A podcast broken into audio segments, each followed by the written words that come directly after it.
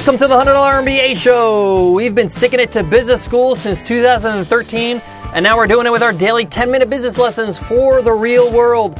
I'm your host, your coach, your teacher, Omar Zenhom. I'm also the co founder of the $100 MBA, a complete training and community online.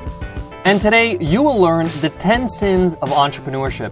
Being an entrepreneur is not easy. There's a lot of things to look out for, and in this episode, I'm going to point out the 10 deadly sins or the 10 things you need to make sure you try to avoid. So let's get down to business.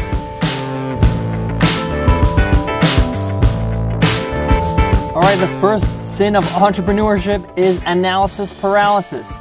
Many entrepreneurs suffer from this and they call it being a perfectionist. This is deadly. Business is about doing, it's about implementing what you've learned. Taking action is critical. We often analyze things over and over. Should I do this? Should I do that? And that's a big waste of time and energy and stress. Often you'll get the answer by just giving it a try, finding out. You might fail, you may not, but the point is that you will learn. Set deadlines for certain actions to make sure you take action at a certain time and you stop analyzing. Sin number two, having a short term view. Having a short term view will almost guarantee short term success, or worse, no success at all. You need to have a long term view as an entrepreneur. What will this business look like in a year, five years from now, 10 years from now? What does success look like for this business? Whatever you're doing today, this week, this month, how will it affect that long term view? Sometimes we get caught up in the day to day and we forget to realize that there's a bigger plan. This business is not just for today, it's for life or for at least a few years. Sin number three, thinking you can do everything. You cannot do everything. You are talented or skilled in certain areas, and as the business owner, your job is to lead and to manage and to delegate. You need to delegate tasks to people that are better than you at that task. You need to work with others. On top of that, you mentally cannot take on everything. You will burn out very quickly and not be successful if you think you can do everything. You may be bootstrapping at the beginning, but know that you must start building a team, start building people around you. This could be outsourced work, it could be partners, it could be employees, it could be whatever you'd like it to be, but you can't do everything yourself. Number four, being a perfectionist. This is different from analysis paralysis.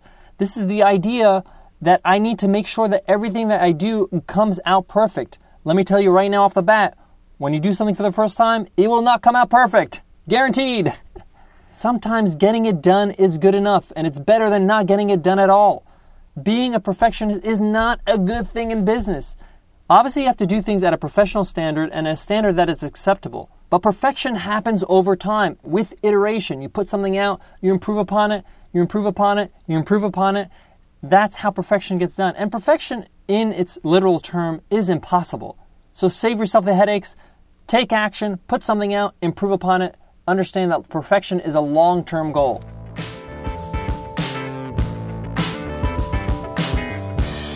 Number five, fear of failure and rejection. From a young age, we are taught failing is bad in school. They tell us, you know, uh, F is bad and you're in trouble, right? This is not the case in business or in life for that matter. Failure is a great teacher and it's the rite of passage to success. Every successful entrepreneur has failures in their past. There's no such thing as an overnight success. You may think so, but you didn't see their experience, their failures. Robert Kiyosaki has this great line that he says, fail fast. Get your failures over with. Don't worry about it. Just fail, learn from it, move on. If you get rejected by a client, it's okay. Learn from the experience and move on. Keep moving forward. Number six, being someone else. Finding your own voice is really important. Speaking as someone else really affects your business and your brand. People can see right through it. This takes time. But understand that you need to keep on going back to yourself. How can I just be myself, be authentic, and be vulnerable?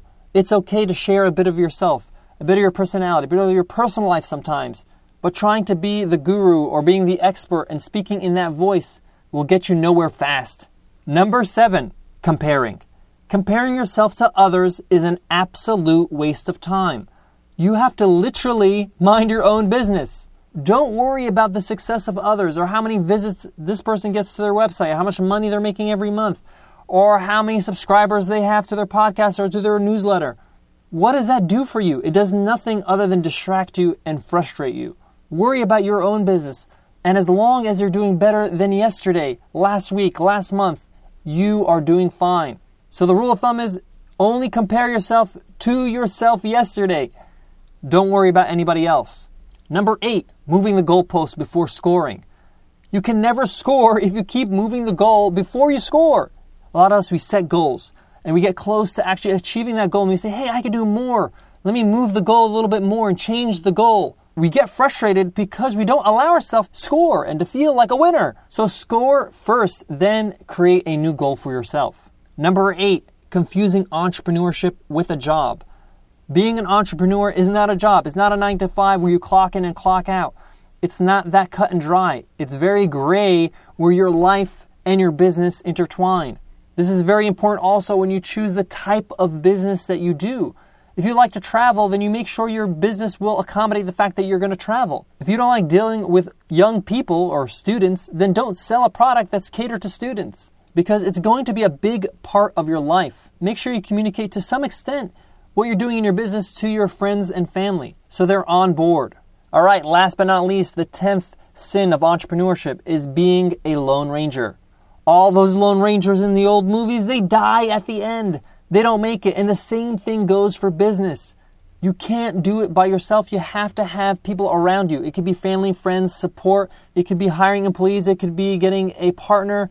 It could be many things. It could be whatever you want. But the point is, is that you can't do this alone. You can't just tinker away in your basement and just hope that you can do by yourself and you know get the glory at the end all to yourself. No, you need to do this with other people and at least with the support of other people, like I mentioned, with family and friends. I was a Lone Ranger for a very long time until I teamed up with Nicole and seen success that I've never imagined because working together with other people and in cooperation and support of other people really takes you to the next level. All right, guys, those were the 10 sins of entrepreneurship. Let me sum up real quick. Number one was analysis paralysis. Number two was having a short term view. Number three was thinking you can do everything. Number four was being a perfectionist. Number five was feel of failure and rejection. Number six was being someone else. Number seven, comparing or comparing yourself to others. Number eight was moving the goalpost before scoring. Number nine was confusing entrepreneurship with a job. And number 10 was being a Lone Ranger. Guys, thank you so much for listening to the $100 MBA show. Your ratings, your reviews, your subscription to the show, you listening to us every day means so much to us. If you found that this episode or any of our episodes have been useful to you, please show your support by giving us an iTunes rating and review. An iTunes rating review really helps us get more exposure on iTunes and reach more people. And you can learn how to do that at 100mba.net slash show. Here's a review from Pam Moore. Good practical business advice, five stars. This podcast is perfect for those wanting to learn business but who may not feel fully comfortable with many of its concepts. I love the bite sized chunks, yet they are packed with content and value. Keep up the great work. Thank you so much, Pam. Thank you for that review, and thank you all for your support. Guys, I want to leave you with this. A big reason why Nicole and I created the $100 MBA show is to help others become better at business and not only be better at business, but avoid some of the pain and problems that we went through. And that's why I created this list today. You may not avoid them all, but we hope that you can avoid some of them or at least be aware of them. Thanks again for listening, and I'll check you guys in the next episode. Take care.